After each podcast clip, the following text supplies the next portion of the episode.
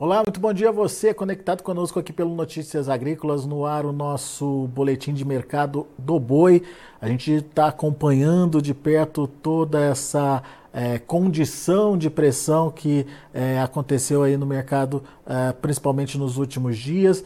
Obviamente, a gente quer entender o que justifica essa nova pressão por parte dos frigoríficos é, queremos entender também o que esperar para o próximo semestre, né? principalmente lá no último trimestre, que o histórico mostra que geralmente é o melhor momento de negociações em termos de precificação, em termos de negócios acontecendo com o boi gordo.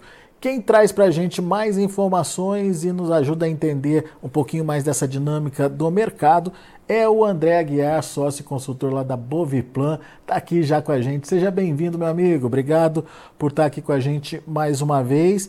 E eu começo te perguntando justamente desse momento, um momento é, estressante aí para o pecuarista, né, André? Afinal de contas, ele não consegue ver uma luz aí no fim do túnel e isso acaba tirando até a, a, a possibilidade dele de fazer novos investimentos, de avançar com a atividade dele, enfim, ele fica esperando para ver se aparece alguma novidade, né? É, bom dia, bom dia. É, muito obrigado aqui pelo convite novamente. Na verdade, é um, é um dia complicado, né? Na verdade, nós estamos nesses últimos 10, 15 dias complicados. É, a onda de frio que veio teve um, secou bastante as pastagens, é, mostrou uma tendência de retração um pouco no mercado físico, um, um, alongaram-se as escalas, né? Nós estávamos com uma escala de 15 dias, uma escala de 3, 4 dias é, para abate. É, em alguns, alguns momentos, até de um dia, dois dias, a gente, o figurino pedindo o boi para embarcar no dia seguinte.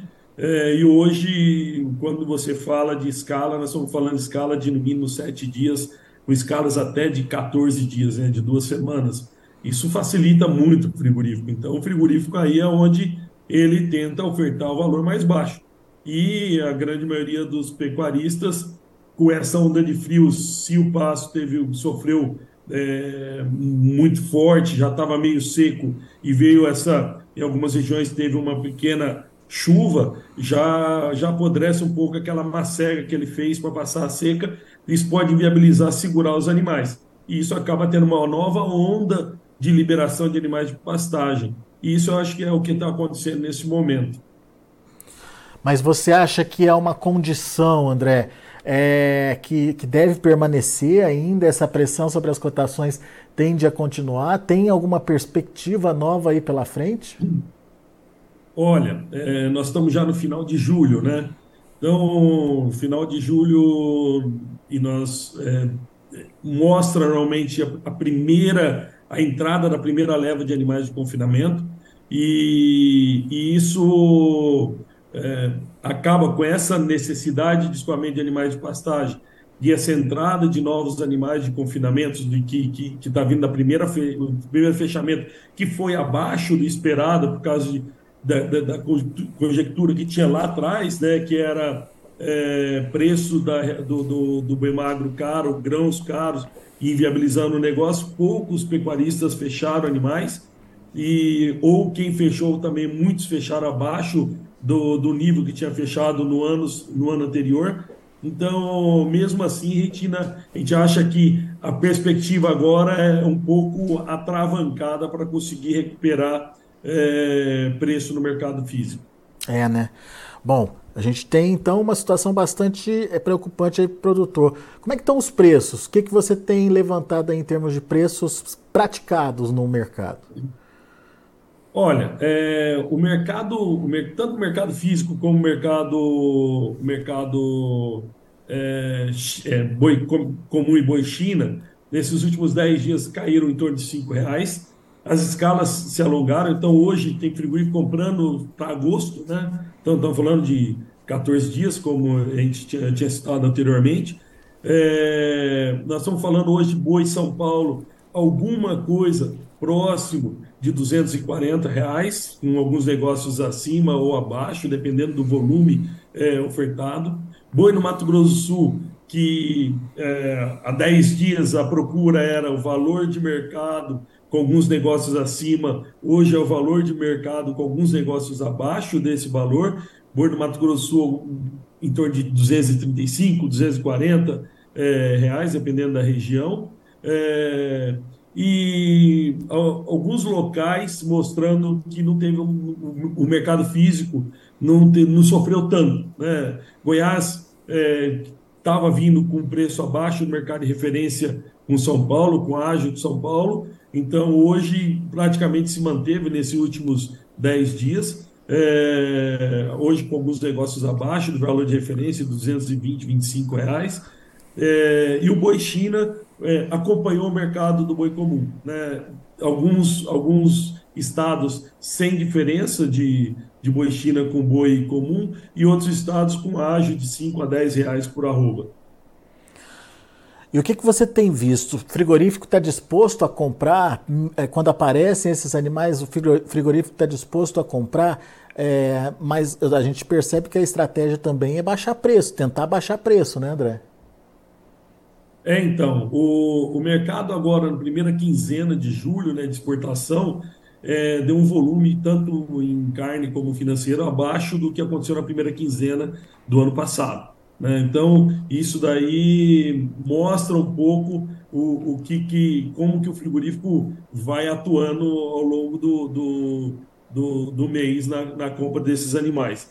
Normalmente o frigorífico compra esses animais boi China de quem já tem um, uma certa, é, um certo relacionamento é, mercadológico com o frigorífico. Então, o, o pecuarista que já vem vendendo sempre para o mesmo frigorífico, ele acaba tendo essas aberturas. Agora, o cara novo que quer, quer toda hora ficar trocando de frigorífico, ou que tenta é, fazer essas alterações, né, buscando sempre o melhor preço, muitas vezes não consegue, nessas épocas de, de incertezas, é, conseguir esses preços de boi China com esse ágio de 5 a 10 reais acima do preço de mercado.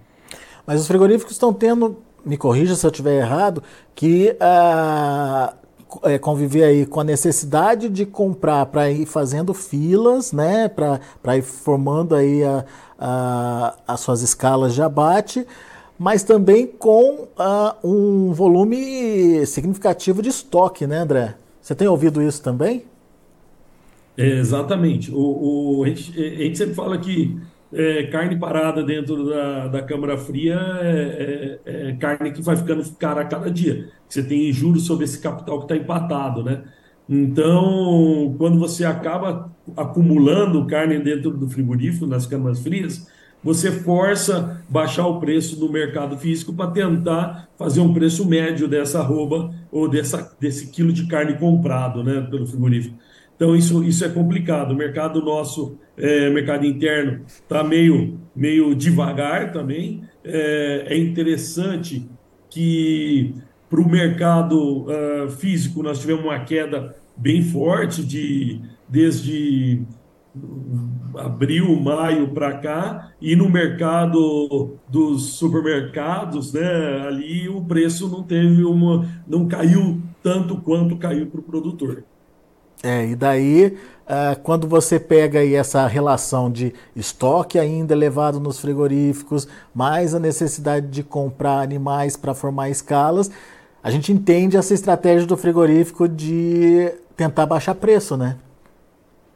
Com certeza não, e, e, e eu sempre digo, não, não, adianta ficar querendo colocar a culpa, a culpa é do frigorífico, a culpa é do pecuarista, a culpa... Não, é, é uma cadeia, e essa cadeia ela tem que sobreviver. Então, o que acontece, o, quando o frigorífico não consegue colocar essa carne no mercado, ela fica parada, ela tem duas formas ou ele deixa de comprar ou compra uma quantidade menor, diminui o seu número de animais abatidos por dia, é, regu tentando regular esse estoque de carne, né? ou ele força a baixar o preço de mercado para conseguir ter uma carne mais barata, para conseguir colocar no mercado é, consumidor uma carne para os supermercados, para o varejo é, mais barata. Então, é, essa, essa busca é para tentar sempre um ajuste de mercado onde ele consiga vender a carne dele e é, consiga ganhar dinheiro. O pecuarista tem que tentar vender o boi dele e conseguir ganhar dinheiro. Então, essa é a briga sempre, mas a culpa nem é do lado nem do outro.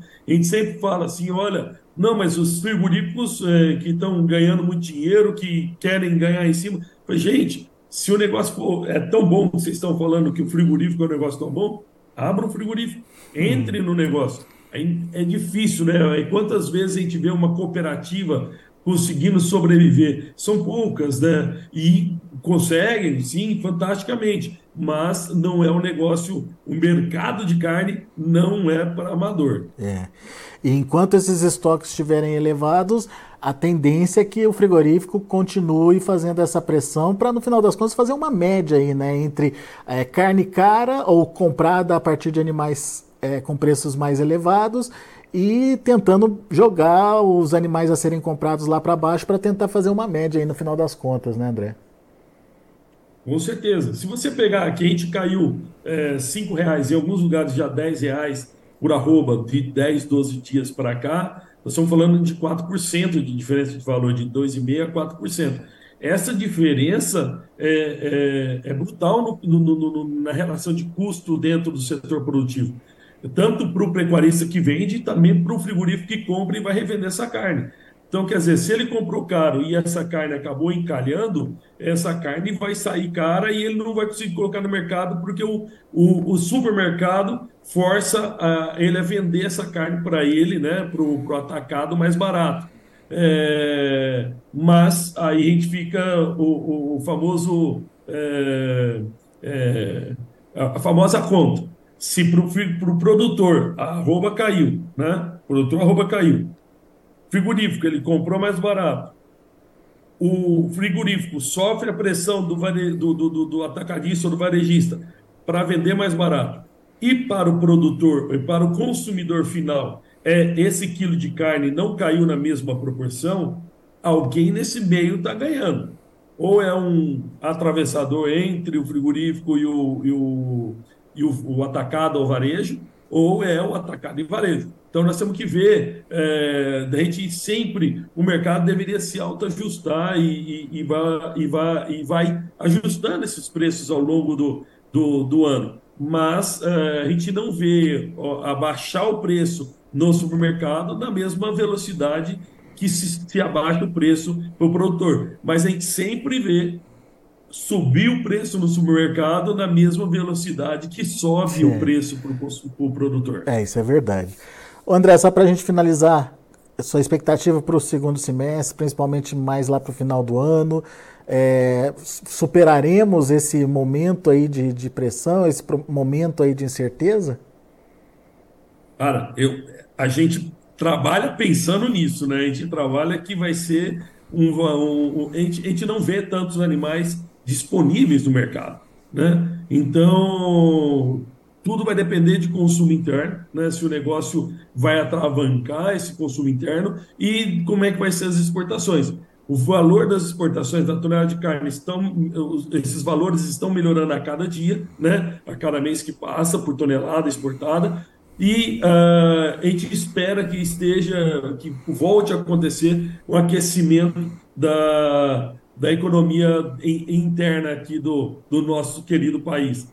E aí, com isso, a gente consegue ter uma melhora do preço é, da carne para o pro, pro, pro produtor e, por consequência, uma melhora do, do, do sistema produtivo e mais investimentos no campo, que isso acaba girando o dinheiro dentro é, do país. Muito bem. Meu caro André Aguiar, muito obrigado, viu, pela sua participação conosco aqui no Notícias Agrícolas. Sempre bom te ouvir. Volte sempre, André.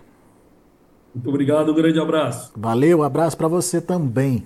Tá aí, André Aguiar da Boviplan trazendo as informações do mercado do boi, ah, uma certa ansiedade aí eh, sobre o que está acontecendo com o mercado. A gente está eh, tentando entender por que, que essa pressão não passa enfim, algumas considerações importantes trazidas aí pelo André, essa questão é, de carne ainda nos frigoríficos, estoque elevado, a necessidade de fazer escalas com preços mais baixos para tentar fazer uma média aí, é, de preços no final das contas.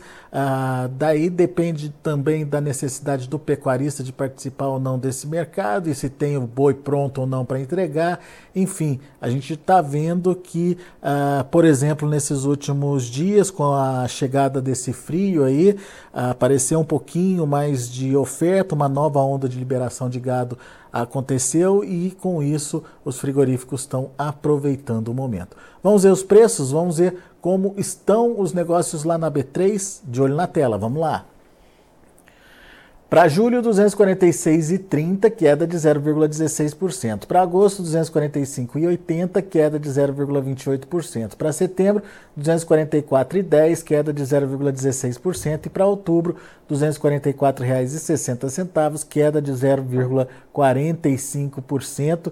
Outubro está mais barato que julho, normalmente isso não acontece não.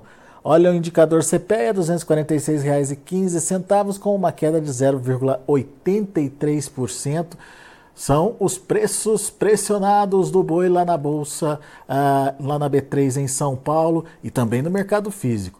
Deixa eu fazer um convite para você, pecuarista que está nos ouvindo nesse momento. Apesar desse momento ruim do mercado, temos boas histórias para vocês. Vocês que podem entrar no site Notícias Agrícolas e eleger aquela que você considera a melhor história de um agricultor. Não deixe de participar, é só entrar lá no site, ouvir as histórias e escolher aquela que você mais se identifica. E a gente tem um recado do nosso patrocinador ouro, a Singenta. Vamos ao recado?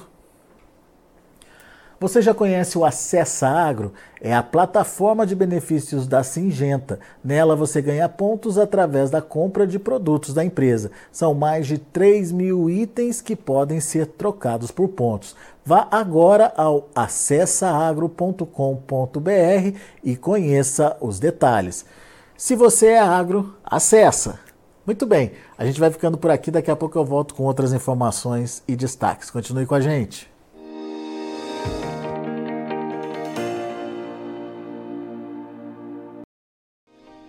Se inscreva em nossas mídias sociais. No Facebook, Notícias Agrícolas. No Instagram, arroba Notícias Agrícolas. E em nosso Twitter, arroba Norteagri. E para não perder nenhum vídeo, não se esqueça de nos acompanhar no YouTube e na Twitch Notícias Agrícolas Oficial.